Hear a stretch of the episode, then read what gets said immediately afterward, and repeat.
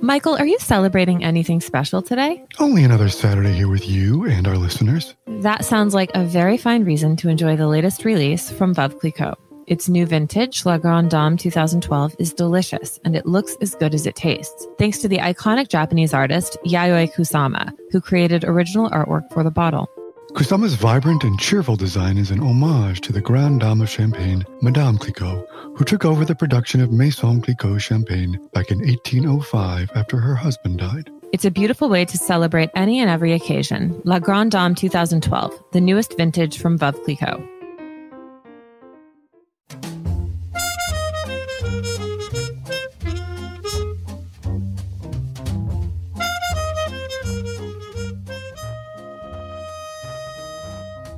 Happy Saturday. It is May 8th, 2021, and you are listening to Morning Meeting. I'm Ashley Baker, the style editor of Airmail. I'm Michael Hainey, one of the deputy editors here at Airmail. Ashley, I have something important to say to you. I'm nervous. What is it? Happy Mother's Day. Oh, thank you. Thank you. Thank you. Happy Mother's Day to all the mothers out there. I hope everyone is taking an extra special two day celebration. We deserve it. Exactly. You know, I don't even know your mother's name. Kathy, she's the best. Love you, Mom. Kathy, you're the best. Happy Mother's Day. And Mom, Barbara, Happy Mother's Day. Barbara. Michael, what did you do for your mother for Mother's Day? Tell us. I sent her a card and I'm going to be seeing her, in fact. This is your first time seeing your mother since pre pandemic. 17 months, but who's counting? Are you nervous? yeah, it's a tough audience. She's t- she Barb is tough. She could wipe the court with you in tennis. She can Mhm. bake you out of banana bread any day of the week. She's probably going to have some comments on the fact that you've completely let yourself go by only wearing a tie six of the seven days a week during COVID. Yes, dear. See, you two have been in collusion. I can tell. Indeed. Hey, great minds, Michael. Great minds. Exactly. Watch out, Charlie. Watch out.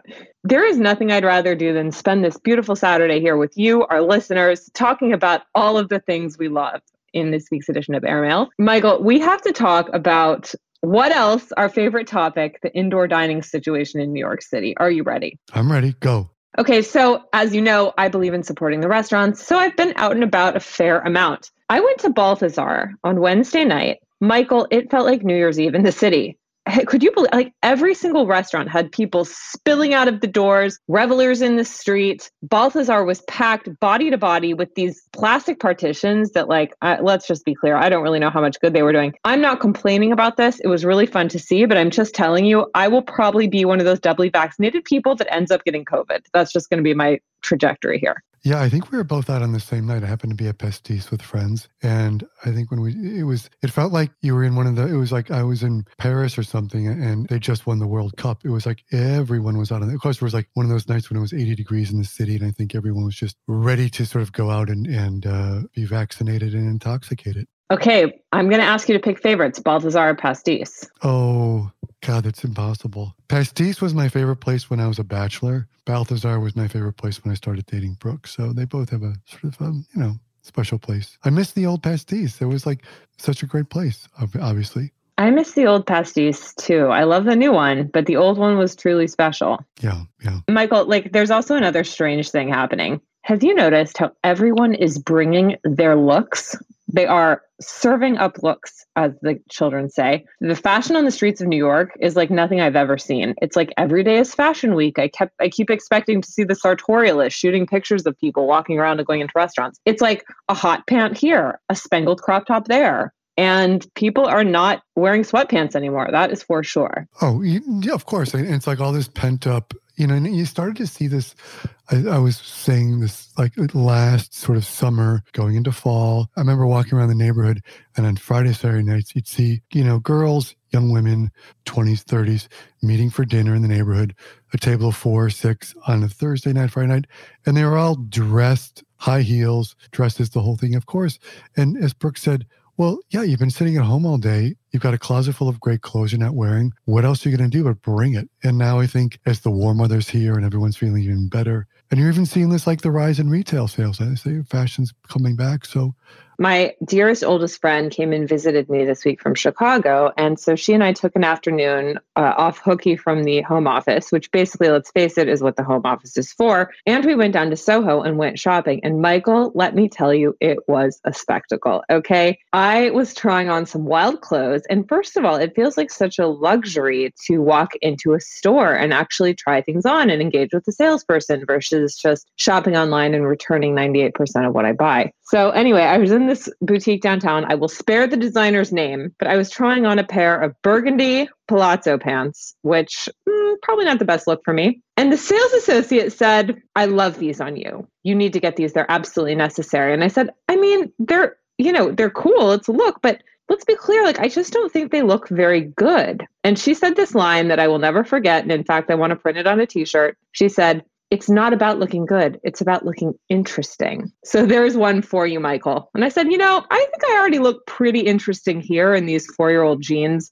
There's a fine line between looking interesting and looking like a spectacle, right? Yeah. And in fashion, honestly, sometimes that line is incredibly blurred. Okay. Speaking of looks, I have, Please. I have two things we need to discuss. Okay. Two things. One, can we talk about the Billie Eilish transformation? We can always talk about the Billie Eilish transformation. Okay. For those who haven't seen, she was on the cover of British Vogue earlier this week. And all I can say is, wowza. It surprised me. And that's what good fashion editorial does, right? It shows someone that you think you're already familiar with in a completely different light. And that's what uh, Edward Enninful and his team over at British Vogue have done with Billie Eilish. First of all, why don't you explain the Billie Eilish look pre Vogue? Uh, how, how did how do you make sense of it? I would think it's basically like wearing clothes that are had no shape, no form, you know, very boxy and loose and oh, baggy. Uh, and you know, there you you just saw the face and there was no form to it to anything else. But obviously with this now you know she went with this blonde hair dyed her hair and then came on with these extremely form fitting it was amazing. So she posted the first image on sunday i think it was uh, on instagram. She set a record if there can be such a thing for the most the shortest time it took to get 1 million likes.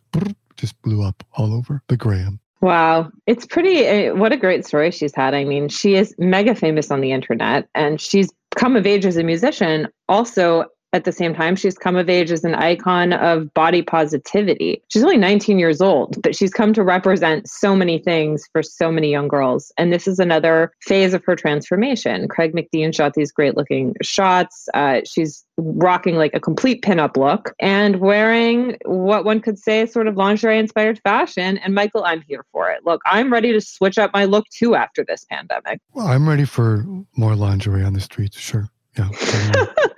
I'm ready to see more lingerie on you, Michael. How are you switching up your looks? Mm-hmm. What's Michael Hainey's bit of flair going to be for the season? Tell us. Oh God, I, I don't have any. I, I hate summer because it's just like it's it's all about showing skin, and I'm just don't look good like that. So a pale, pasty white person.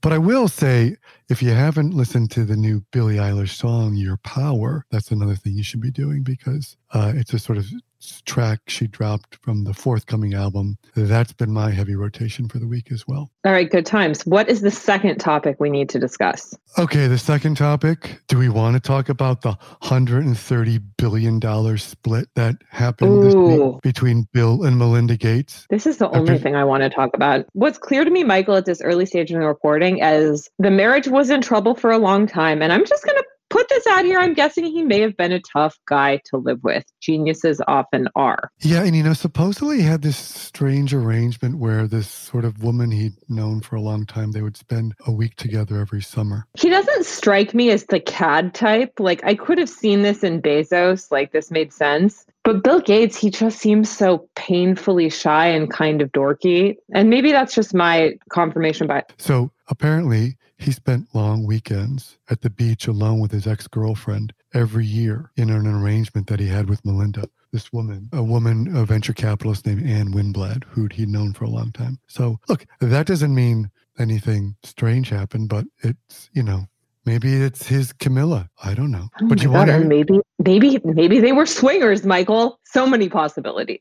okay? You want to hear my idea? Please. The first wives club of, of tech. Melinda Gates as Diane Keaton, Mackenzie Scott Yes. as Bette Midler, and, Ah! Laurene, and Laurene Powell Jobs by Goldie Hawn. I mean, I know they're technically not all three divorced. I know one lost her husband uh, through to an untimely death, but isn't it kind of amazing that the three wives of the three richest men of the last 20 years in tech uh, have all moved on now? It's a good time to be arm candy, okay? Gentlemen, start your engines because these are some highly eligible bachelorettes. Uh, but as far as we know, Melinda Gates is on the market, or she will be very soon. And this is a story we will follow closely, Michael.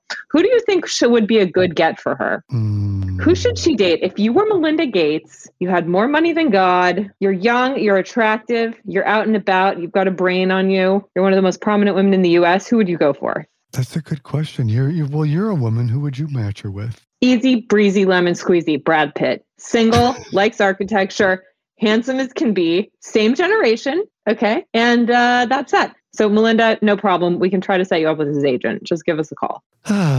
okay. See, solving the world's problems. we who needs Raya, Michael? We're, we can we can make all this we need we can make this magic happen, and we're free. We're not even going to charge you seven ninety nine a day. Okay. All right. Well, we've got a another bang up issue of Airmail this week. Our view from here this week looks at the politician we can't stop talking about. Yes, it is Donald Trump, and no, we are not going to stop just because he's out of office.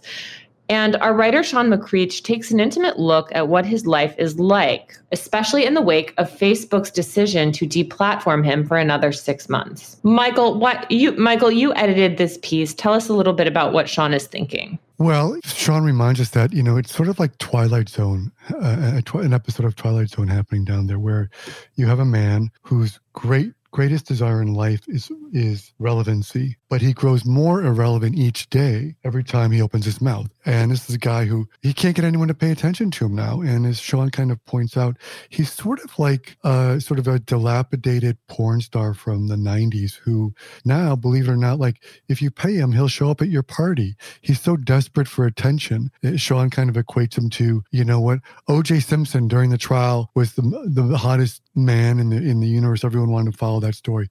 And then once the trial was over, no one cared. He was reduced to kind of like calling calling into into radio shows to sort of say his case.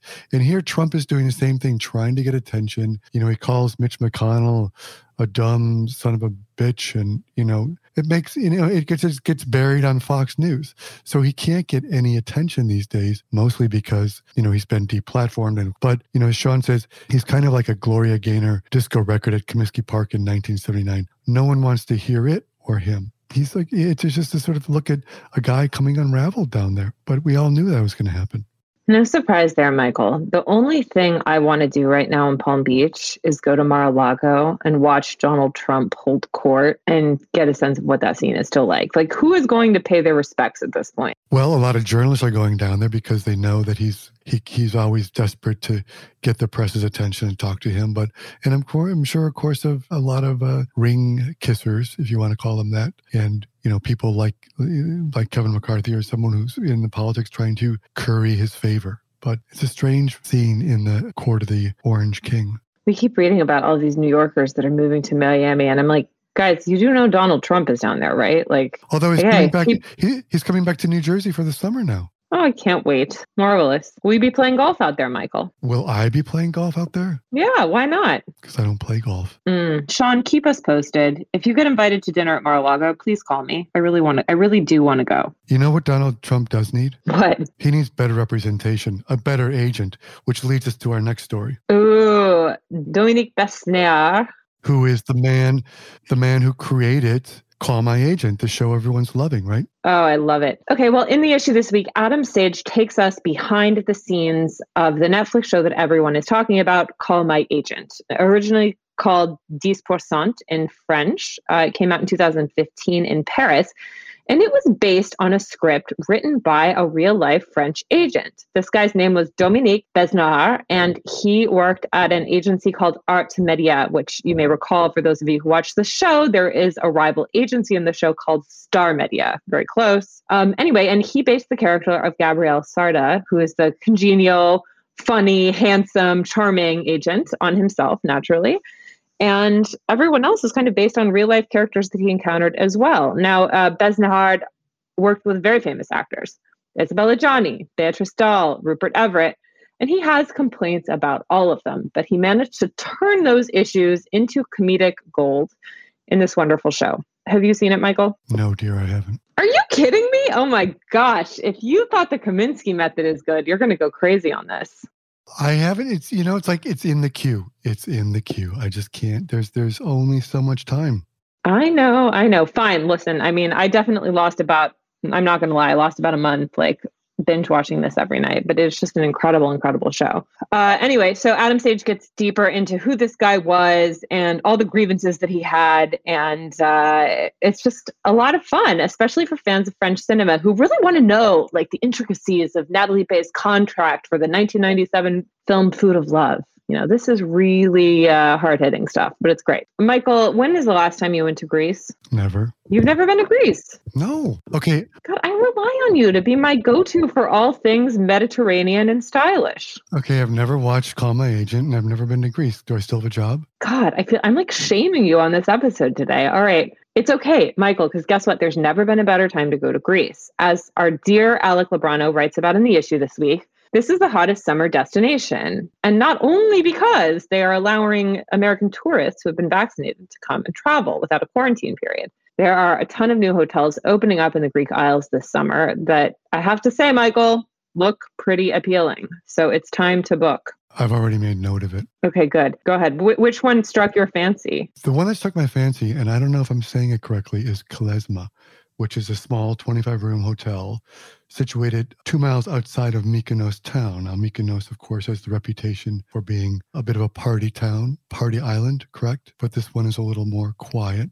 You get a little bit more of maybe maybe you can imagine yourself being a little more of Jackie Onassis uh, in 1968, 69 and less of Paris Hilton in 2013, right? Yeah, Paris Hilton, Lindsay Lohan, like that's kind of the Mykonos vibe, at least as I know it. But it seems like there's another side of this island, and Alec Lobrano writes about it quite convincingly. In fact, he's going in a few weeks. So that's, I think, the greatest endorsement there is. Um, and there are a ton of others opening too. There's another great one called uh, Santorini that's on this incredible black sand beach of Perivolos, and uh, a nine room hotel called Aristide on Syros, which looks really stunning. So, um, if you have any questions or queries about booking Greece, please do check out this article. Lots of great ideas. Perfect. Okay, Ashley, if I don't go to Greece this summer, I'm still going to have a great beach read. Mm-hmm. And you know what mine's going to be? Bridget Jones' Diary. No, it's going to be the new book by Michael Lewis, the brilliant mind behind The Big Short, Moneyball,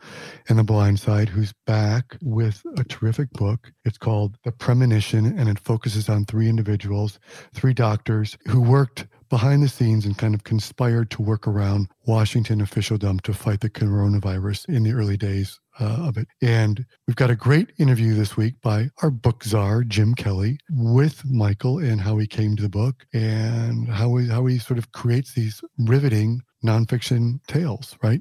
I love Michael Lewis. I love Jim Kelly. The two of them together is sheer magic. So this is a wonderful Q&A and gives you some insight into the process of genius and how fortunate we are to have scientists among us, Michael. Yeah, and also I think, you know, it's a nice it's it's a it's a great interview by Jim because he sort of ranges across uh different topics that you've always wanted about with Michael, how we got started for a guy who started off in finance and then transitioned over into writing bestsellers. And um, if you're a writer, an aspiring writer, or someone who wants to know about the craft of writing, very illuminating answers from Lewis, beginning with he sort of says he always trusts his luck. In other way, like that things are going to work out with his story. He doesn't really start with he doesn't really start with a main character. He starts with a topic. In other words, here's one: How does a poor baseball team consistently beat the rich ones, which became Moneyball? But it's funny if my Jim asked him if there was ever an idea he had that didn't work out, and Lewis admits he wanted to do sort of uh, a book about the, the history of the stapler. I don't know if that's true or not, but that's what Lewis says. You and I have very different ideas about what constitutes a beach read. Yeah, you know, years ago, I, I learned this lesson. I was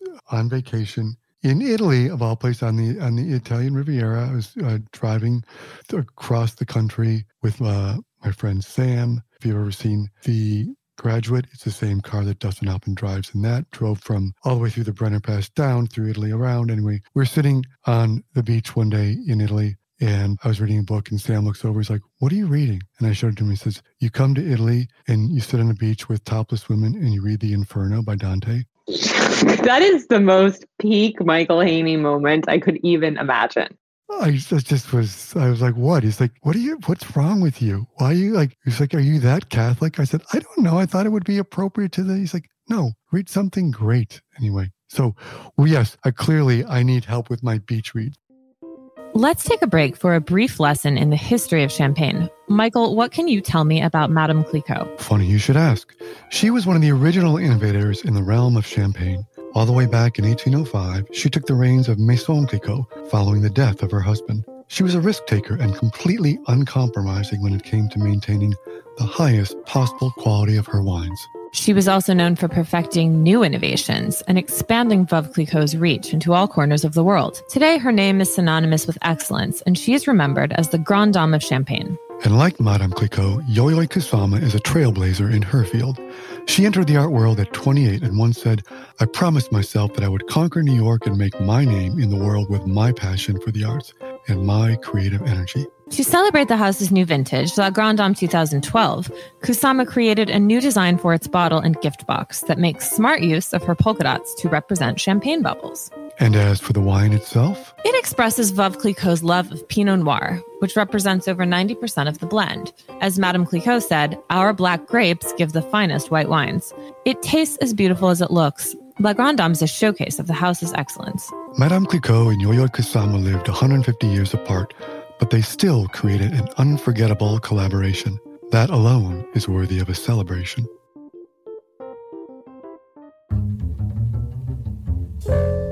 Well, Michael, we're very lucky here. We have not only an incredible piece in the issue, one of the greatest of all the great lives we've published, but we have the writer of this great lives here with us. So, Mr. William Norwich has been an incredible look back at the life and legacy of Sean Driscoll. Welcome, Billy. Hi, everybody. How are you? We're wonderful. So, first of all, Billy, for those who are not au courant on the New York City world of entertaining and high society, who was Sean Driscoll? Sean Driscoll was the founder of New York's, certainly New York Society's and New York Philanthropy's most successful, desirable caterer. And that, that firm was called uh, Glorious Food. It's still called Glorious Food. It's still, th- it will hopefully thrive after the pandemic and things get back to business. Well, caterer feels of- like such a layman's term for what he really was, right? But he was the first to turn this into the sexy industry it is today. Well, actually, it's interesting because um, in writing this piece, which because I knew him well and I helped him with uh, work on a memoir, which was not published and not completed. I found a book called Hot Box by Matt and Lee and Ted Lee, the brothers who write about food, and uh, it's a history of catering. But what happened was was that the secret of modern catering, I learned by reading the Lee's book. I did not know this, is the hot box. It was the ability of a hot box so that a chef could actually not, you didn't have to cook the meal and take it somewhere. You could prepare the meal and then cook it out of a hot box, different temperatures and things. And Jean Claude Nedelec, I hope I'm saying that correctly, uh, in, perfected the hot box, which meant that glorious food could suddenly provide meals for char- particularly charity institutions that didn't have to be in a venue where there was a kitchen. So, for instance, at the New York Public Library, there's probably not a kitchen that can support a, making a dinner for 500 people for six blocks away. But they were able to do it in the in the back there with all these hot boxes, and it made Glorious Food very attractive. This is one of the things I want to locate, Billy, which you do so well in your piece, is taking us back to one of the kind of reasons we're running the piece is this is traditionally the first Monday in May is the Met costume gala institute ball, which Glorious Food and, and his company sort of catered basically every one of them. What I love is, is the context you bring to them, and they sort of became, it was not fancy food, it was that sort of intimate home cooked food, like uh, which the rich, the wasps love, which is meatloaf and, and mashed potatoes, right? Absolutely. And brought into your home. And that was really kind of like the thing that he perfected in the early 70s, right? Absolutely. Michael, it started in 1971. It was the height of the youthquake. And it was not, you know, every the, the Mica Erteguns and the and the Chessy Rayners and Louise Grunwald, the Louise Grunwalds and the Annette De they didn't want to, I mean, they all basically liked their mothers, but they didn't want to do their mother's style. Amanda Mortimer, who was Amanda Burden uh, now,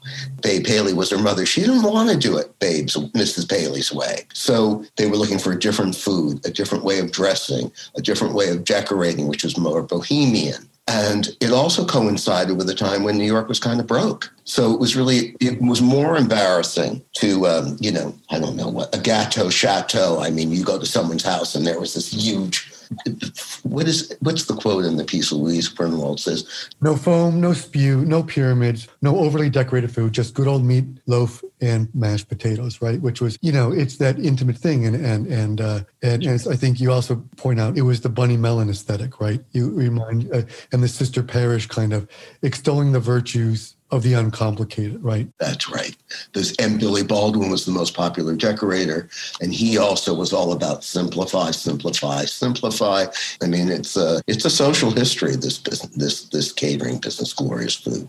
Billy, another, while we're on the subject of the waiters, there was a truly hysterical term that was coined uh, thanks to Glorious Foods wait staff. You write in a piece Glorious Foods wait staff was so good looking that one society doyen if memory serves, it was Jerome Zipkin, coined the term staff infection to define what happens to the average socialite when she goes to a dinner catered by Glorious Food and is intoxicated by the waiters.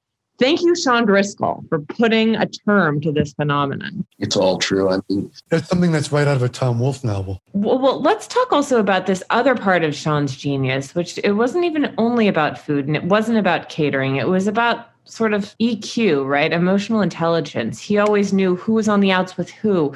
He knew where to seat people for the most interesting conversation. How do you explain that part of, of his talent? And because you know him personally, what made him so special as a human? There was a deep sensitivity to other people. He was not, I don't, a narcissist. His events were not about him. They were about the guests. Even, even ultimately, they were about, and when there was a charity, it was about the cause. This would endear him to the human the humans that dealt with him. Again, what I find so uh, captivating about your piece is, again, he didn't come from an extraordinary background upper, you know, up in Westchester. Father was an alcoholic. His mother was, you know, it was not, it was not a wealthy family, middle class family. And yet he is again like one of these people who comes to New York City and has all this power and authority from these humble backgrounds and shapes the New York society at that highest level. And yet, uh, so many people know about him, and so so many people don't know about him. That's why he's such a fascinating character. All right, kids, take care of yourselves. Thank you.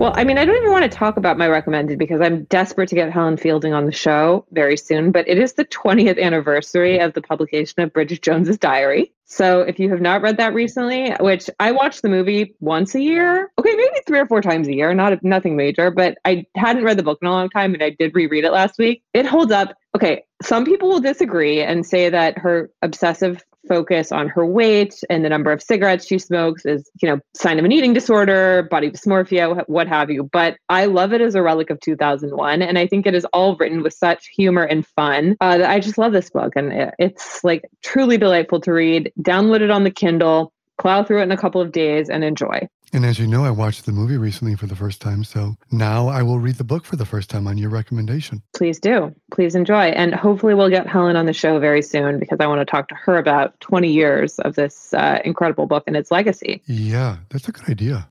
Don't you think? I just slacked Julia. We're on it. We're on it. This weekend, Alessandra and Emily, our two colleagues, came over for dinner, and I made Bridget Jones's salmon from the Ottolenghi cookbook because apparently in the third Bridget Jones diary, Patrick Dempsey makes a crack about this great salmon from Ottolenghi, the restaurant in London. The recipe's in the book, so I just had to bring up full circle because what is there not to love about Bridget Jones? Like anything Bridget Jones in it, I'm there for. I have to say it was it was a quite tasty recipe. Was this like girls only? No, we had the guys there too. Oh yes. Mm-hmm. Do you have FOMO? I was just curious if it was like you know the three of you is like a girls' night with with it, or if it was you know with the gentlemen as well. We had to get the gentlemen out there too, Michael. This was our our first like post. You know, we do our outdoor lunches, but we had to get everybody inside, have a proper meal. We were celebrating our vaccinated status. All right. You and Brooke are invited. I'll be there anytime you want to come. We're waiting. I have one more recommended. I haven't seen it in person. I've only read about it and seen images of it, and we have it written up this week in Airmail by Clementine Ford, who it's about a new exhibit uh, that's about to open at the Tate Modern in London. Y'all heard me talk a couple weeks ago about a beautiful painting exhibit by Alice Neel at the Metropolitan Museum in New York. I feel like this is kind of an equally beautiful one from what I've seen online and what you can see of the images in Airmail this week. Uh, it's by uh, it's a retrospective of paintings by Lynette Yiadom-Boakye. They've got to be among the most beautiful I've seen in a long time. They're all portraits of imagined people that she knows, but um, made me want to actually fly to London just to see this show. So uh, if it's if you're in London and you go DM us, tell us how it is because it looks as beautiful on online as it does in person. I'm, I'm, I'm, I'm sure it's going to be great. So there we go. All right, Michael, that's a good one. Well, happy Mother's Day to all the mothers and motherly types out there, and uh, to all the fathers and to all the humans, and to all of you. We wish you a wonderful day. Michael, will you please read us out? I'd be delighted to. And yes, a special Mother's Day to Kathy and Barbara. And on that note, Thank you to our partner for this episode, Veuve Clicquot La Grande Dame. To learn more or purchase La Grande Dame 2012, visit veuveclicquot.com. V E U V E C L I C Q U O T.com.